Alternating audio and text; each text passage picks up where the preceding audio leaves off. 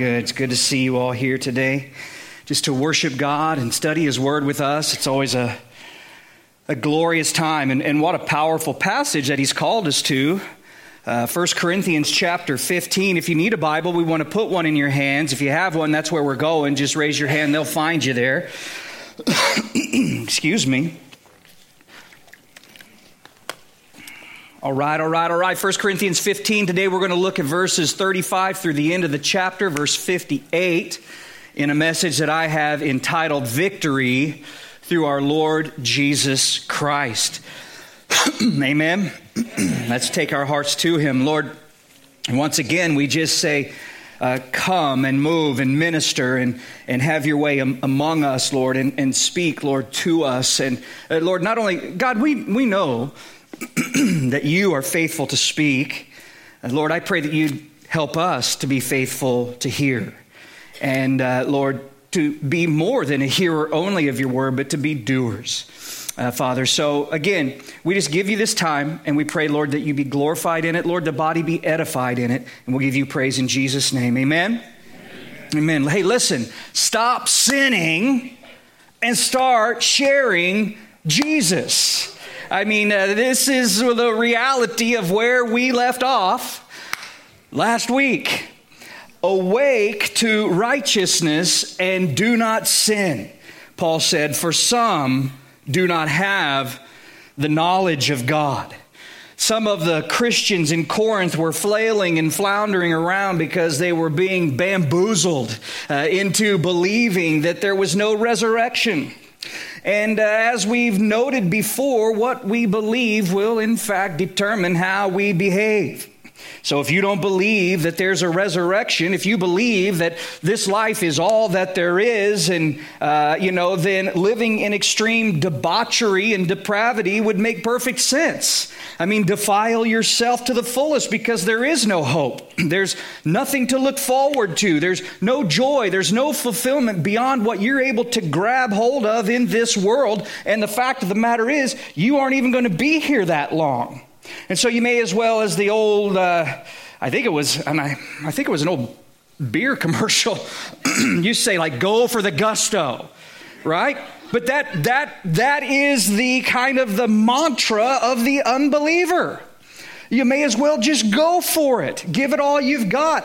Because if the dead don't rise, then Christ isn't risen. And if Christ isn't risen, listen, we can't be saved. So why bother with all the service? Why bother with all the sacrifice, all the spreading of this message that will very possibly only result in problems, be it persecution or affliction or oppression in my life?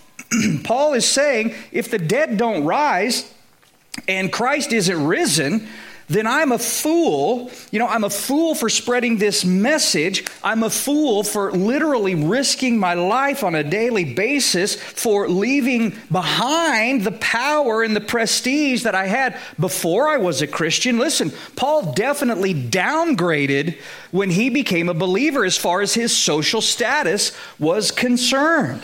And, and there are all kinds of, these are the kinds of arguments that Paul has been uh, setting up and, and knocking down throughout this chapter.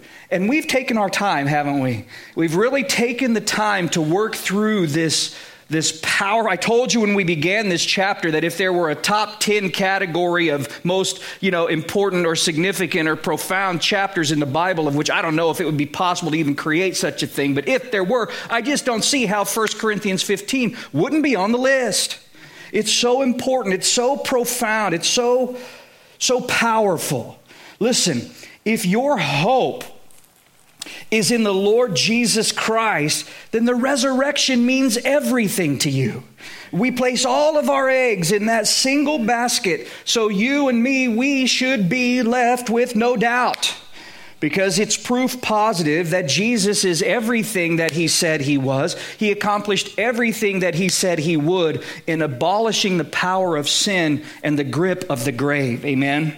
But but Paul here in, in our present passage is persuaded that there may still be some, you know, pseudo-intellectual standing around trying to argue his point against the resurrection. And so he continues on. If you're with me, I would draw your attention specifically beginning in verse thirty-five, where he says, "But someone will say, how are the dead raised up?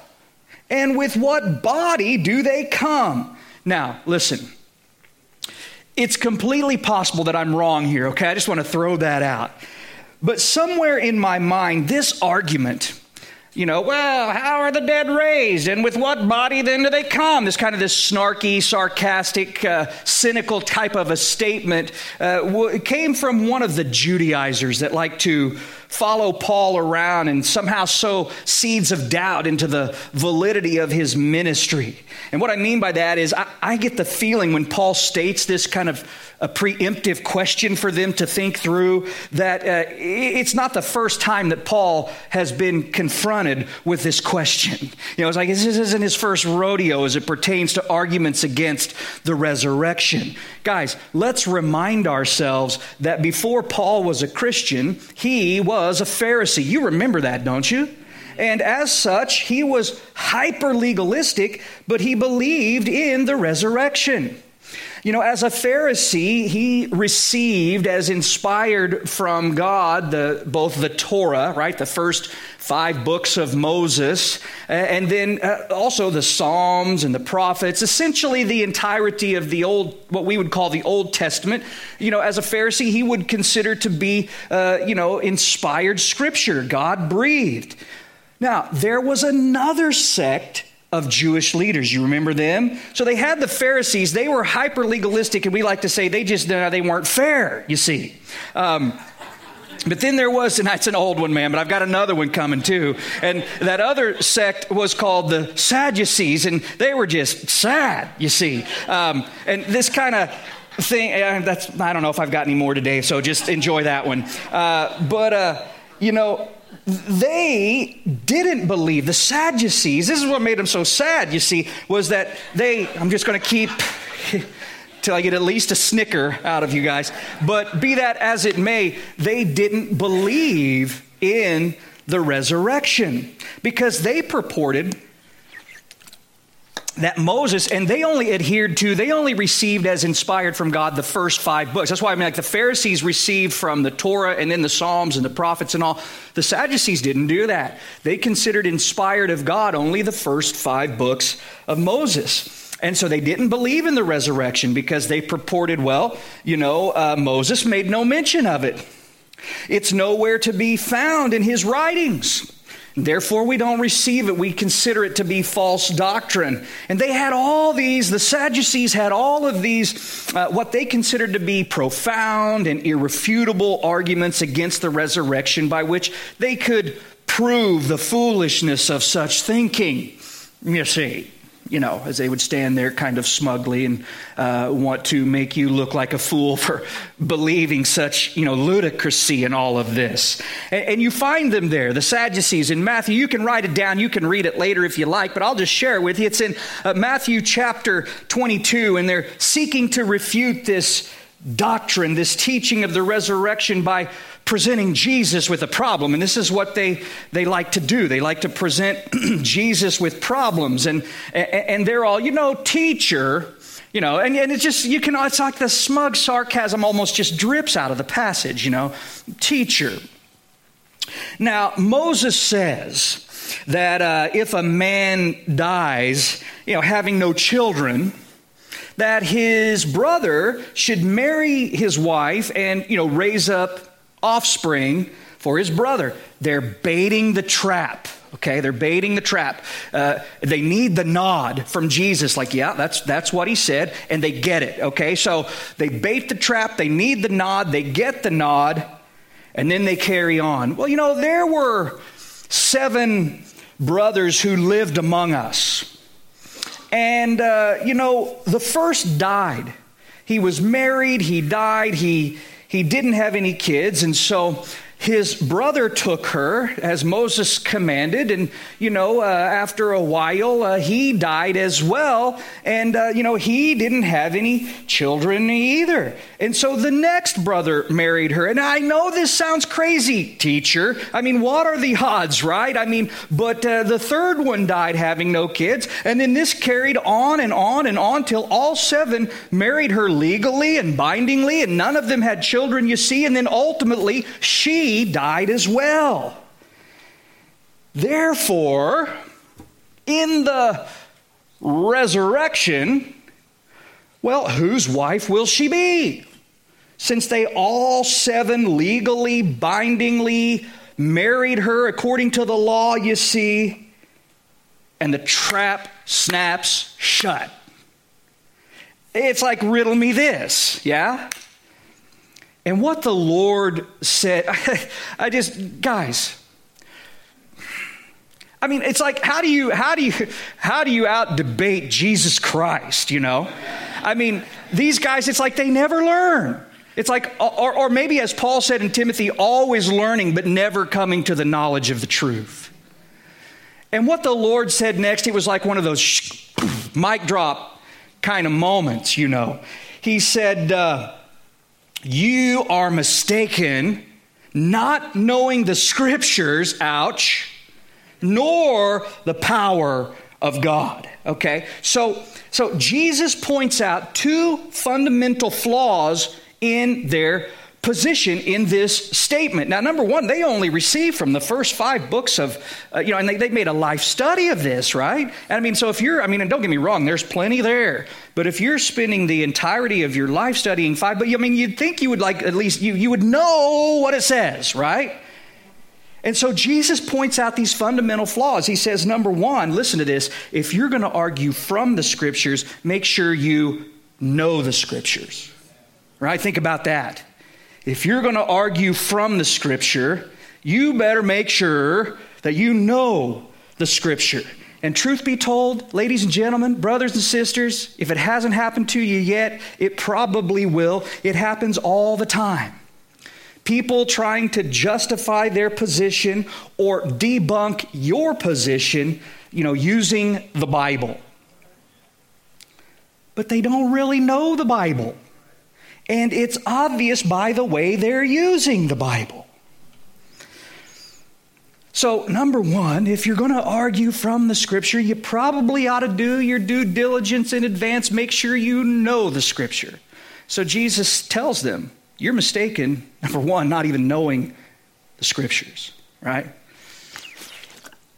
Number two, his next kind of... Um, The way he points out the, the, the flawed kind of position of their mentality is simple. He says, not only do you not know the scripture, you don't know the power of God. The, the, the question to consider, the question that's being put forth for them is, how big is your God? Right? I mean, is there anything too hard for God? I mean, you obviously don't know the power of God. And so, you know, you're saying that he can speak, that God can speak. And the universe will, out of nothing, just spring into activity, spring into existence. You're saying that he can breathe, that he can mold mud into the shape of a man. He can make a man out of dust, and he can breathe, uh, you know, into this, this man made of dust, and instantly, simultaneously, every complexity that's within the physical being of humanity, the cardiovascular system, the reproductive system, the digestive system, the skeletal system, the muscular system, all of them, again, instantly, harmoniously come into perfect and full function and fruition. But the resurrection, mm, that's just impossible. I mean, that one's out of God's reach, right? I mean, Jesus said, hey, look, first of all, you just need to know that people aren't married or given in marriage in, in the resurrection. You're, you're presuming upon faulty logic. right? So he destroys their argument concerning marriage, creating a problem with relationships in, in the kingdom and all of that. He says, look, they, they're they're like they're like uh, he tells them that that they're like they don't you don't become angels, you don't get your way and all that. He said, but you're like angels in that you're not married or given in marriage in the kingdom. It's not it's not a needful part of the relationship in, in, in the kingdom. But then he said, but concerning the resurrection of the dead. Have you not read what was spoken to you by God, saying, I am the God of Abraham, the God of Isaac, and the God of Jacob? Listen, and this is the Lord's, this is how, this is how ingenious Jesus is at deducting the scripture, right? He says, God is not the God of the dead, but of the living, right? So he goes back. Jesus goes back all the way to the burning bush passage, that which Moses wrote, right?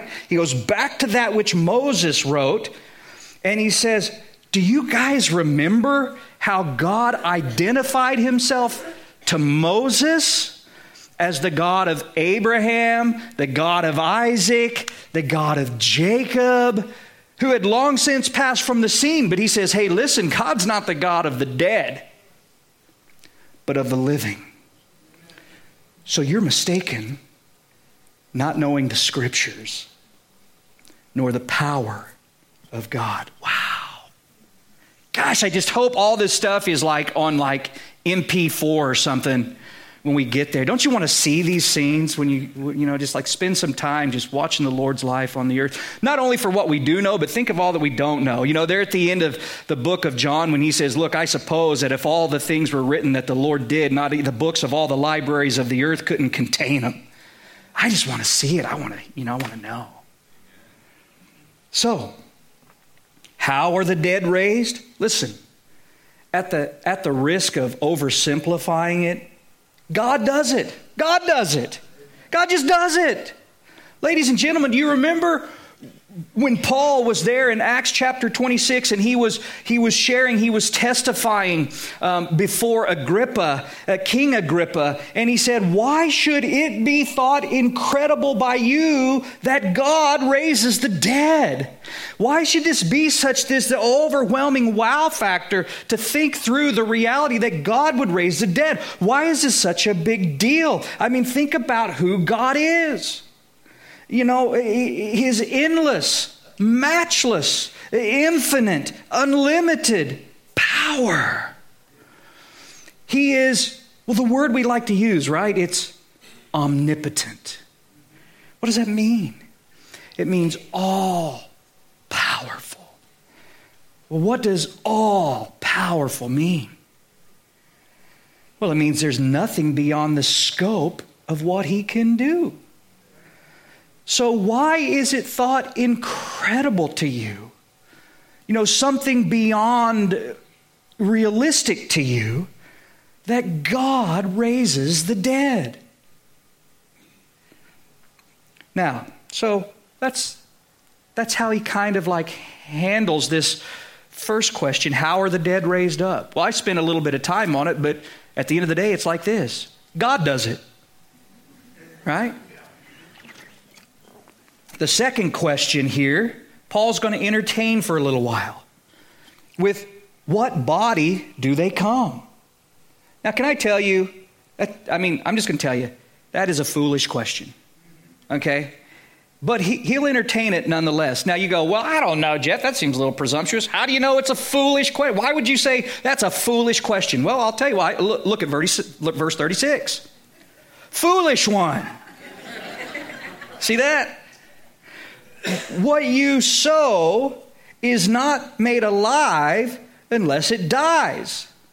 And what you sow, you do not sow that body that shall be, you know, but mere grain, perhaps wheat or some other grain.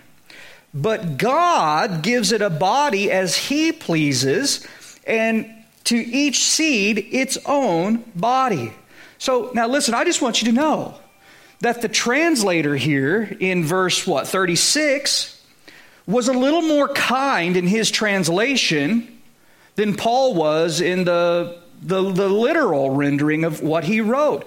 The literal rendering isn't foolish one, it's simply fool, okay? Uh, it, and, and the word fool, what does it mean? It, it not only means someone lacking intelligence. He's not just going, you know, you obviously lack intelligence, but it means without reflection. It means without reflection. Think about that. What does that mean? It means, listen, you are showing your hand, and you really haven't stopped to reflect on this, okay? You really haven't stopped to think this through. You're speaking rashly without giving it any real thought, and it shows. That's what he's saying. I want you to notice that Paul is careful. And by the way, wouldn't you say that this is why it's so important that we take the time to think on? To, well, the word, the biblical word is to meditate on the word of God, to reflect on it. You remember the Psalm, I will delight in the law, that is the word of the Lord. I will, do you remember the next word? I've kind of given it to you. Meditate day and night. I'm going to think about it. I'm going to chew on it. I'm going to reflect in it, you see. So important. In, in, in truth, in many ways, and I kind of digress here for a second, I hope that's okay, but that's how God's word, you will discover, making the transition from your head, like down into your heart. You're not just learning it academically, you're chewing on it, you're meditating on it, it's permeating into your innermost being. Thy word I have hidden in my heart, that I might not sin against you. How shall a young man, or woman for that matter, cleanse his way? By taking heed according to your word. Guys, so important. So important. But I want you to notice that Paul is careful to explain that resurrection is not reconstruction. Okay? It's not simply God reassembling our decomposing bodies or ashes out of the urn, okay? It, it, it's not going to be this body in all of its lacking glory. And this is where the brilliance of Paul's analogy breaks through. Listen. Your resurrection body is your body. Don't misunderstand me. But it's not exactly the same body. Did, did you see how he said it? There, in other words, there's continuity, but it's not a copy. In other words, when you plant a seed, that same seed doesn't spring out of the ground. Now, there's definitely continuity, right? Like we have an acorn, check it out, and an oak tree. So there's continuity. It's not a copy. You have like this bulb, and then you have like the tulips that come from it. Yeah? And so... Or and it could be any number of variety of seeds. He says perhaps wheat or some other grain. But what it produces isn't a copy, but there's continuity. Now, we may not understand every nuance of the process, but we recognize a necessary process nonetheless. He likens it to seed time and harvest. You see that? The seed is sown into the ground. When, when, when you sow, whether you're a gardener or you like to plant flowers or whatever the case may be, the seed is sown into the ground, and then what happens? Time goes by, you know, and, and it's an indiscriminate amount of time. It's it's a little bit different maybe for each, you know, um, um, species of, of seed or grain or whatever the case may be. And, and then what comes up is remarkably different, even though it's directly related, isn't it? Paul is saying this is the relationship between the natural body and the resurrection body. the seed dissolves. What rises up is irrevocably related to the seed. In fact, it is of the seed, but the body that it now has is vastly different. So, when we die, what goes into the ground dissolves. What rises up will still be us, same person, different body, in the sense of the acorn to the oak tree. The body is dissolved by death, changed in the resurrection, but it's still you. You, you know, you, but you don't sow the body that will be. You guys get that principle, right? We might also acknowledge this while we're here. A farmer or the planter, the sower, never sows in sorrow. They sow in hope of what's to come. Even so, for you and me, when a loved one dies, we don't sorrow as those who have no hope. And this is where you write down, so that you can read it later, First Thessalonians chapter four, verses thirteen and fourteen. It's true that we sorrow, and you shouldn't feel bad for that. We sorrow over our temporary separation, but we also have a great anticipation that we will soon see our loved one and rejoice with them again. But Paul points out that God has put this principle of resurrection all around us in nature. When you plant a seed, you don't expect to see that seed come up. God gives it a body as he pleases. So though we don't understand everything about our resurrection body, we know that in some manner it comes from our present body, again, as the oak from the acorn, and that whatever the exact nature of it, it will be well-pleasing to God. And I think that you and me, that we can rest assured that if our resurrection body is, is pleasing to God, God, it's going to be like, I can't think of an expression, you know, it's, it's, it's kaboom for you and me. It's going to be phenomenal to you and me. All right. Um, so look at verse thirty-nine. He says, all flesh is not the same flesh, but there is one kind of flesh of men, another flesh of animals, another of fish, another of birds. There are also celestial bodies and terrestrial bodies, but the glory of the celestial one is, and the glory of the terrestrial is another. Uh, there is one glory of the sun, another glory of the moon, another glory of the stars, for one star differs from another star in glory. So, check it out. This is what I love. You know, it's, it would seem evident. Paul has pointed out that the naysayers may not, they didn't put much thought into their, their position. They obviously didn't reflect on it much, but it's pretty obvious that Paul had.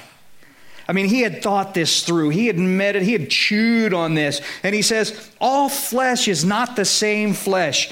You've got the flesh of mankind.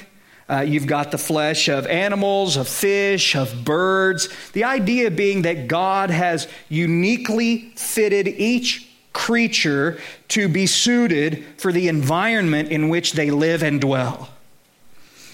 And he's going to develop this a little bit farther uh, here in a minute, but he'll land the plane at the fact that for now, we are suited for, designed to live temporarily upon the earth.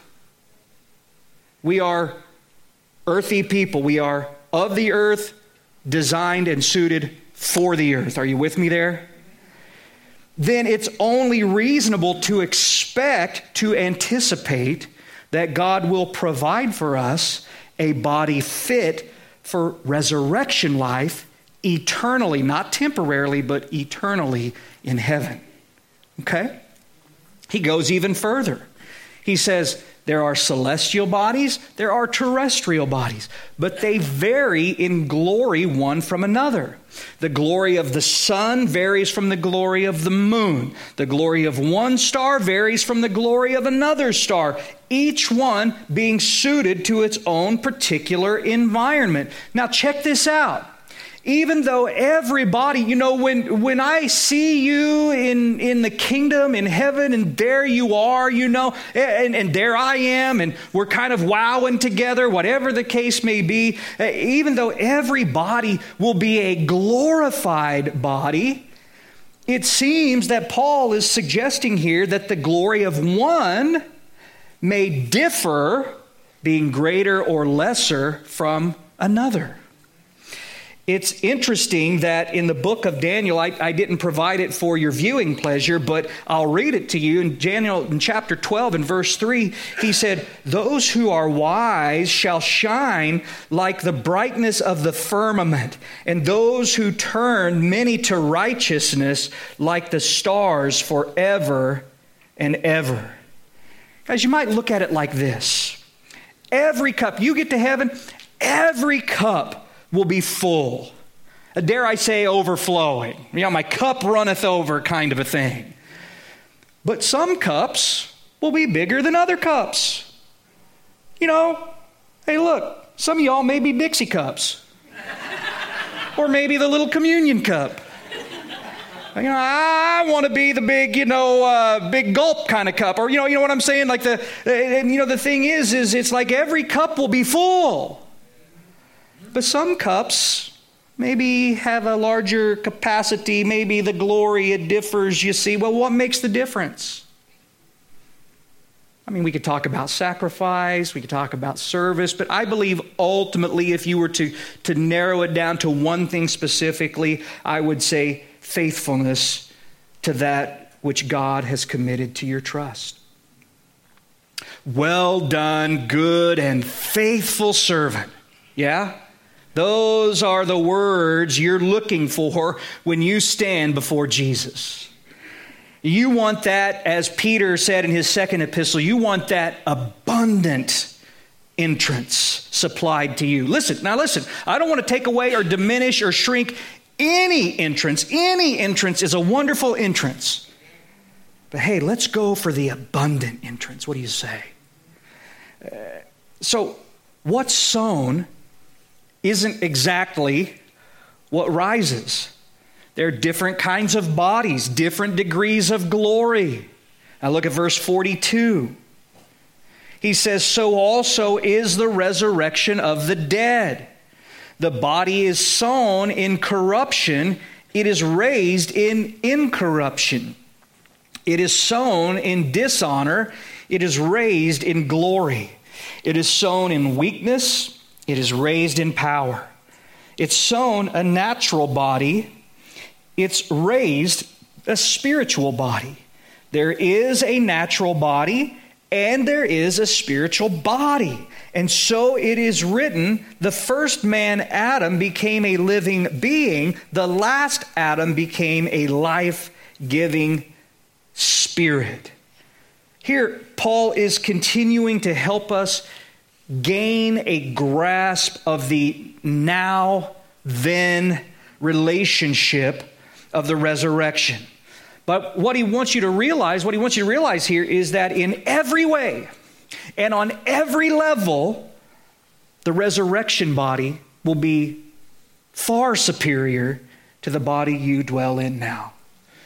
Your mortal body is perishable. Your resurrection body will be imperishable. Your current body is subject to sickness and death, neither of which will be applicable to your resurrection body. Your current body is temporal, imperfect, and weak. Your resurrection body will be eternal, perfect, and powerful. Okay?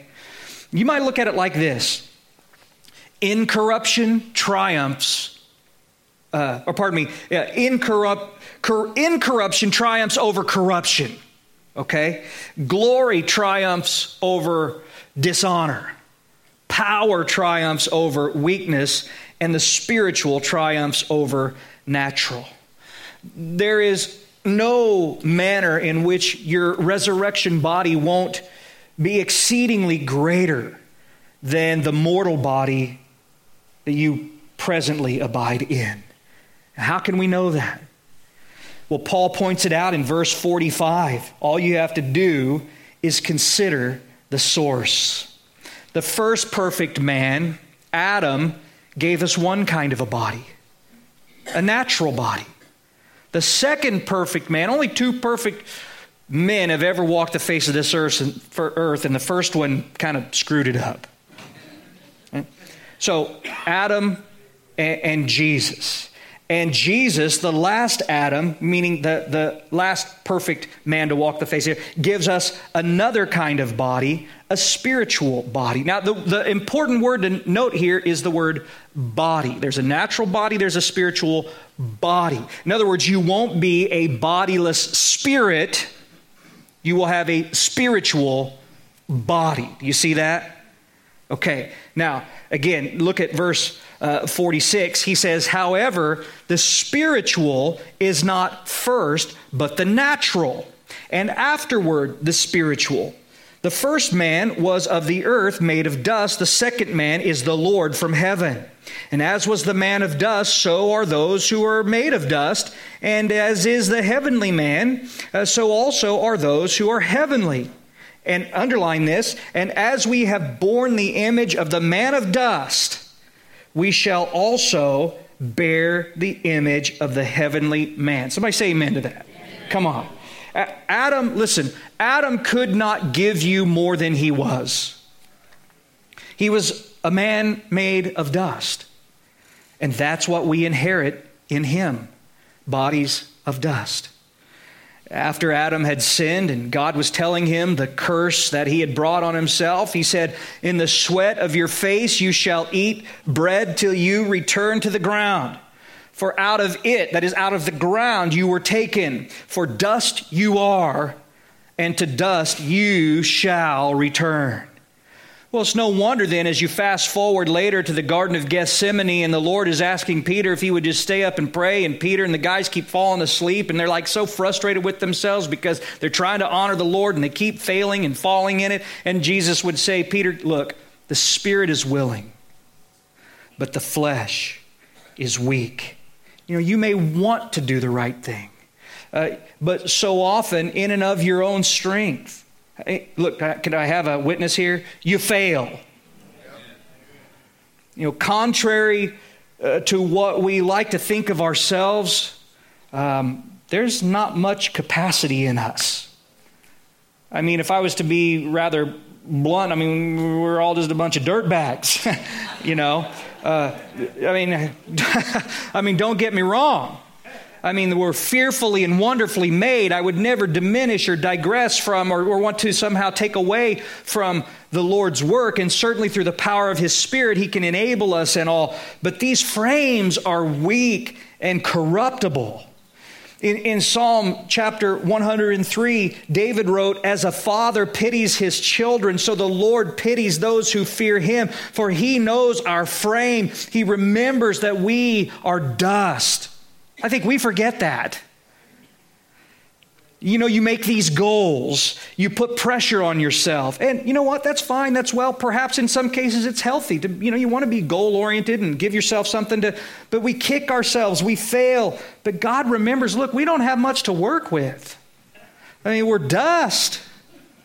We bear the image of the man of dust.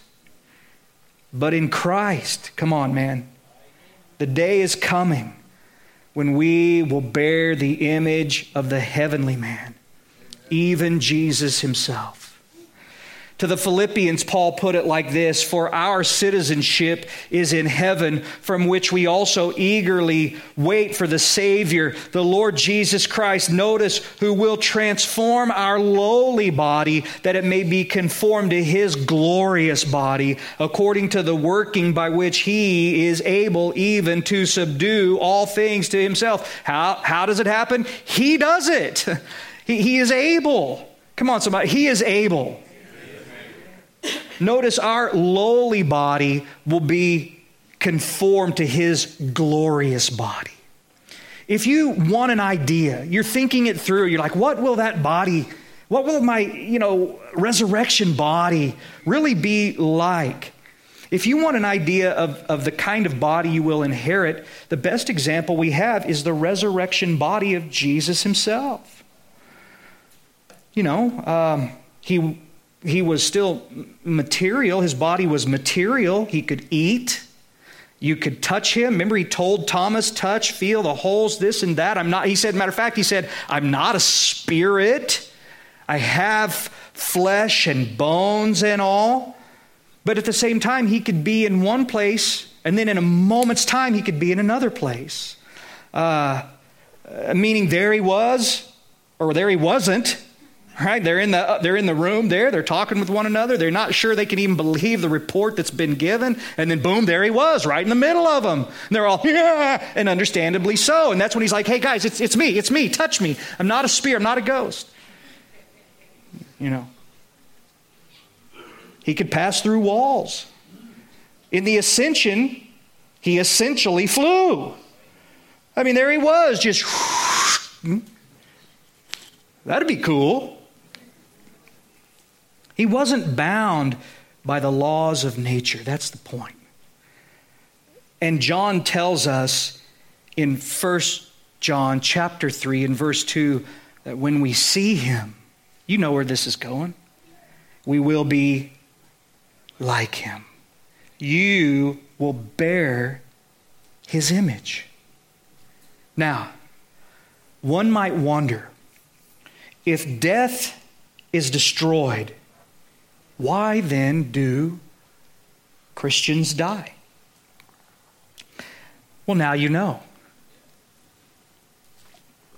It's because your body presently isn't fit for the eternal. You must be changed. And Paul's about to tell us flesh and blood cannot inherit the kingdom of God. Well, what then of those Christians who are alive? That they haven't yet tasted death, but then Christ comes. What of the, the living, those the believers at the coming of Christ? What if flesh and blood can't inherit the kingdom and then Christ comes? Well, then what? What, ha- what happens? Well, look at verse fifty. He says, now this I say, brethren. And again, these are all, look, these are all underlinable. That flesh and blood cannot inherit the kingdom of God, nor does corruption inherit incorruption. Behold. Now, when you read the word behold in Scripture, in the modern vernacular, we might say it like this. Check this out, okay? Uh, I tell you a mystery. We shall not all sleep, but we shall all be changed in a moment, in the twinkling of an eye, at the last trumpet. For the trumpet will sound, and the dead will be raised incorruptible, and we shall be changed. For this corruptible must put on incorruption, and this mortal must put on immortality. You know, verse fifty-one is what I've encouraged the nursery to paint on their walls for years. They're just not feeling it, you know. We shall not all sleep, but we shall all be changed. Uh, I think it's apropos, be that as it may. I'm firing all the old classics out today. Be that as it may, Paul says here that we cannot, as we are, inherit the kingdom of God. Corruption does not inherit. Yeah, man, that scared me for a minute, but we're with you. Uh, God has not given us a spirit of fear, of power, and of love, and of sound mind, right?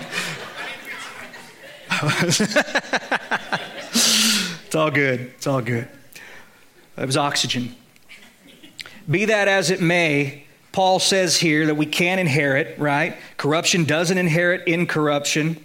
We aren't going to populate heaven in bodies subject to disease or injury or death.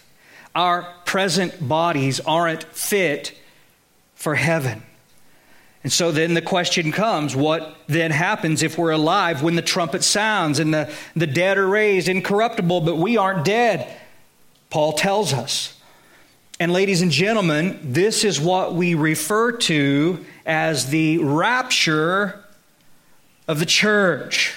Christians who are alive at the coming of Christ won't taste death, but they will be changed nonetheless. In a moment, in the twinkling of an eye. The idea is suddenly, instantaneously. But notice there's an order. We don't precede those who have died. Uh, they will inherit their resurrection bodies in a moment, and then those who are alive and remain will be changed. Now, it's going to happen, guys, it's going to happen so fast that from a linear perspective, I can't imagine that it'd be seen as anything other than just a simultaneous kind of event. But the Bible is clear. The dead will be raised incorruptible, and we shall be changed.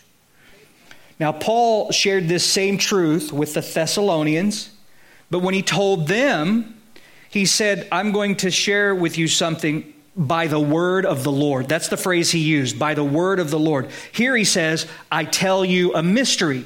You should know, same thing, okay? Because a mystery in the Bible isn't something that, man, if I'd have just worked hard enough, I could have figured it out. If I'd have just like done my, you know, my due diligence, my detective, my deductive reasoning and all of the things, I should have seen that. No, no, no.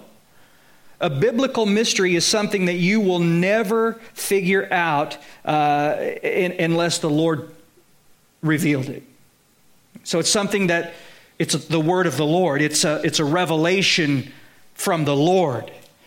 Now, God hadn't revealed this in the Old Testament, but under the new covenant to the church, he did. Why? Because it's applicable to the church. The church will be here when he comes.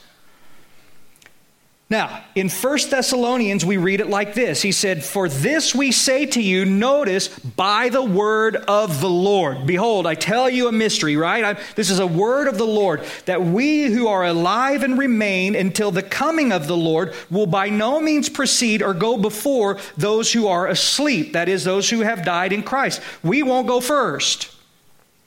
For the Lord himself will descend from heaven with a shout, with the voice of an archangel, and with the trumpet of God, notice, and the dead in Christ will rise first.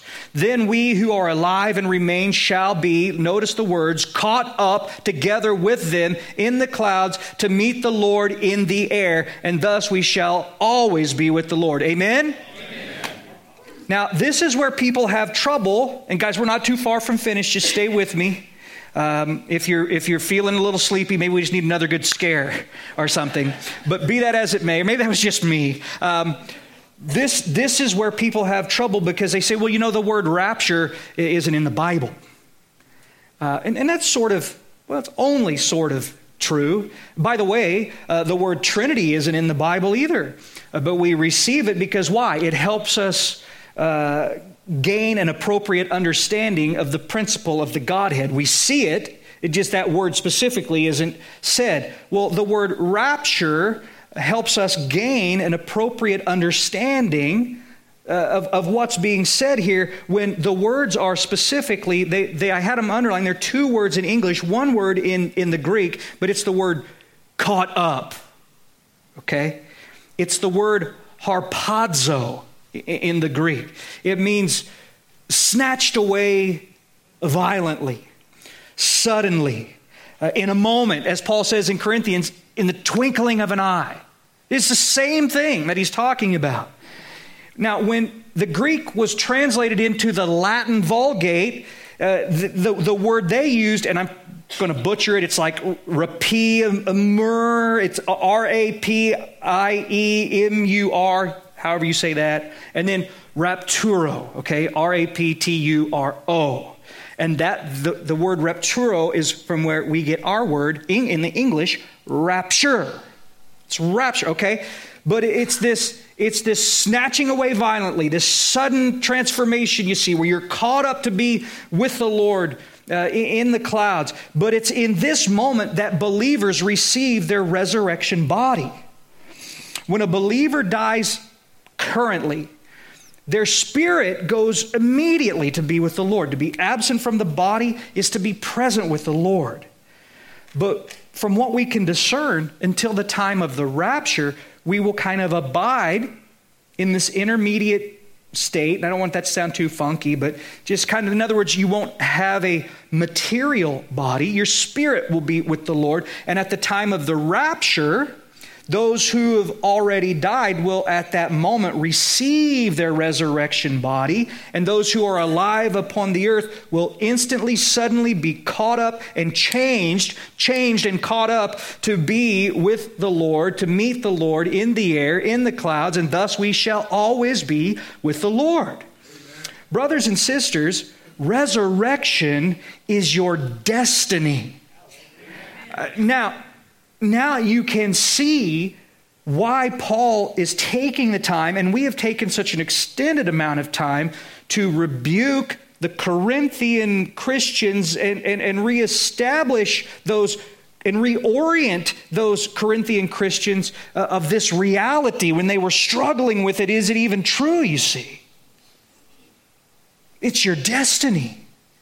You, you just can't doubt this, you see. Now, verse fifty-four, and guys, we're almost finished. He says, so when this corruptible has put on incorruption, and this mortal has put on immortality, then shall be brought to pass the saying that is written, death is swallowed up in victory. O death, where is your sting? O Hades, where is your victory? The sting of death is sin, and the strength of sin is the law. Underline it. But thanks be to God who gives us the victory through our Lord Jesus Christ. Ladies and gentlemen, Sigmund Freud.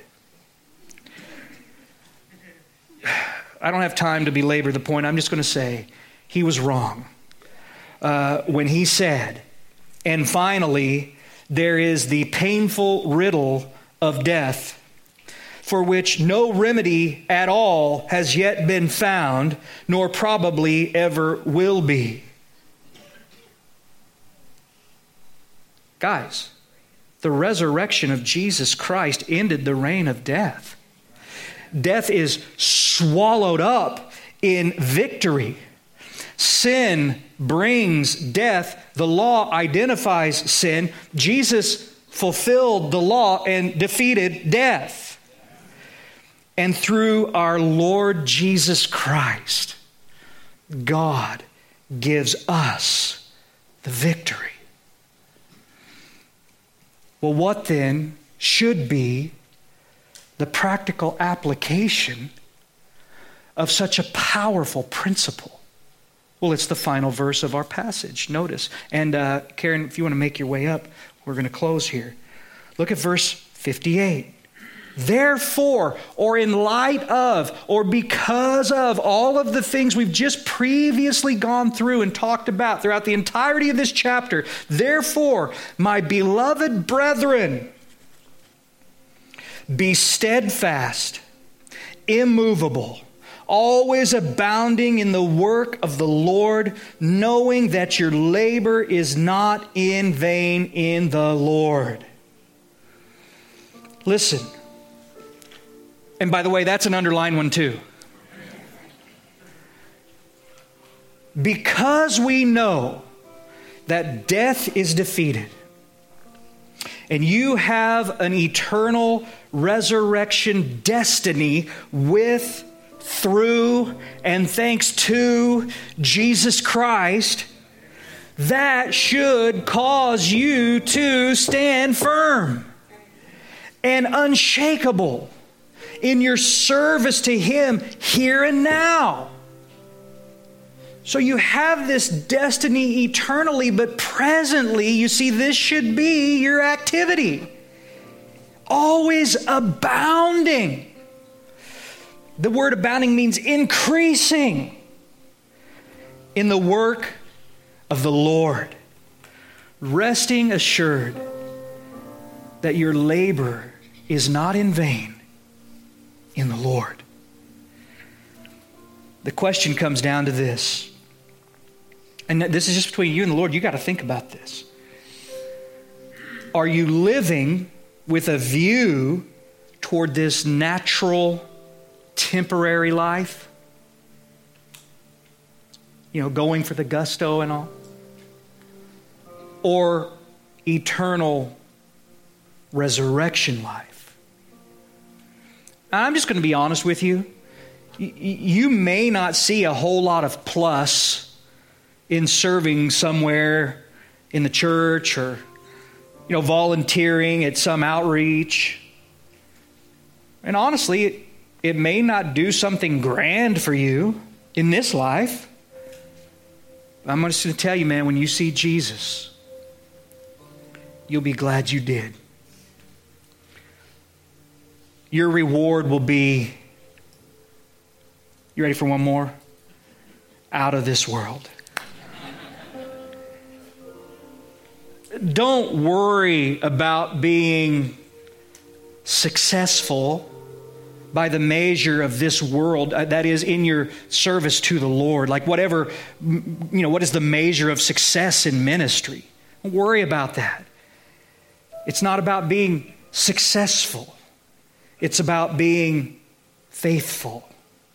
Be diligent to be found faithful, for you can be sure that your labor in the Lord is not in vain.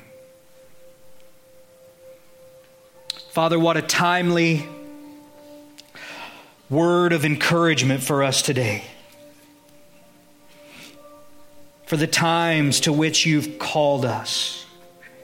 Help us to be, to be faithful, steadfast, immovable, always abounding in that for which you have laid hold of our lives. We just thank you for the promise of your word, and we give you praise. And what a wonderful promise to be assured of today. The promise of resurrection. It just kind of rolls off the tongue, doesn't it? Resurrection is your destiny.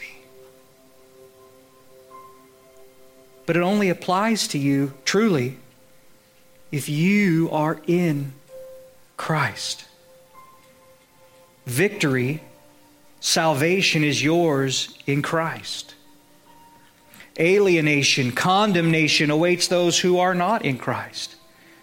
Listen, Jesus has made a way where there was no way, so I encourage you to believe on him today and be saved. You know, whether you're with us here in the sanctuary, maybe you're joining us online, I don't know. But if you don't know the Lord, I want to give you a moment right here, right now, to acknowledge your need for him, to believe upon him and be saved. So I'm speaking to you who are here in front of me. If if that's you and the Lord's dealing with you, he's speaking to you, I want to pray for you. Just, just share with me who you are, that you need Christ. You need his forgiveness. You, you, you're uh, in need of that newness of life. Old things passing away, behold, all things made new. I want to pray for you. If that's you, just raise your hand. If I see your hand, I'll, I'll say so. God bless you. Anyone else, today's the day for you. I don't want you to miss your moment. Or maybe you're you're with us online. You know, I sometimes I fail to... to recognize that. Um, but the offer goes out. It doesn't matter if you're here or there, where you are, you can believe on the Lord Jesus Christ. And we talked about this. We're not talking about a head knowledge, we're talking about that heart. For with the heart one believes unto righteousness, and with the mouth confession is made unto salvation. And so I'm just going to say this prayer, and wherever you are, whatever's happening in your heart or your life, I just want to give you the opportunity. You can follow along in your heart. Just come to the Lord and just uh, confess. Just say, Lord, I, I'm I, I'm a sinner. I, you know, listen, the Bible tells us that all sin and fall short of the glory of God. Just come to grips with it. Agree with God on it. Say, Lord, it's true. I, I acknowledge it. I am a sinner. But I'm, I'm coming before you, Lord. I'm humbling myself and asking you to forgive me of my sin.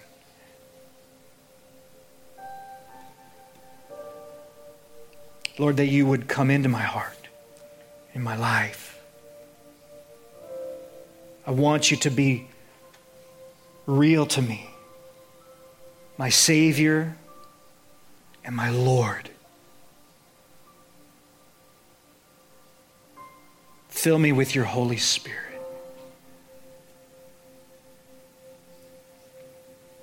And thanks for putting my name in your book of life. Listen, if you prayed a prayer like that, I just want you to know that God is listening to the cry of your heart. And that old things have passed away, and all things are made new. And you're guaranteed the destiny of resurrection. What a joy. What a comfort. What a hope.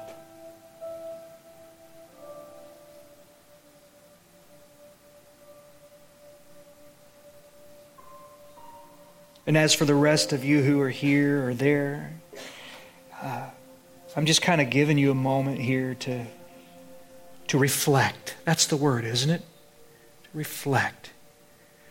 Don't be, and I don't mean this in any condescending way, but just as Paul was talking, let how about I include, make myself the first example. I don't want to be a fool when it comes to the Word of God. Just kind of hear it and then go away from it and never think about it, never reflect on it, never let it really impact me or make a, a dent in me, a lasting change.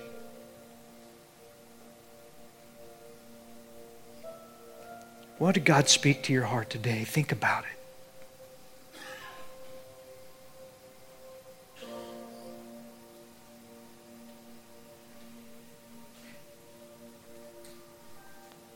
God, you are so good and truly greatly to be praised. Help us to lay hold of that for which you've laid hold of us. And may we be faithful to the glory of your name. In Jesus' name we pray. Amen. Amen. Why don't we stand to our feet?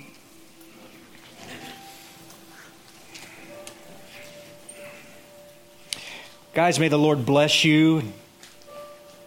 May He be with you, and may His Spirit abide in strength and power upon you.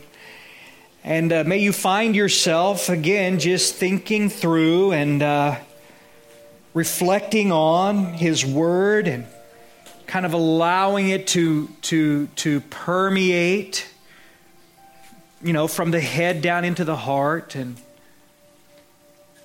it's that seed, the seed of His Word taking, taking root in the soil of our hearts. And may it bring forth fruit for the glory of His name.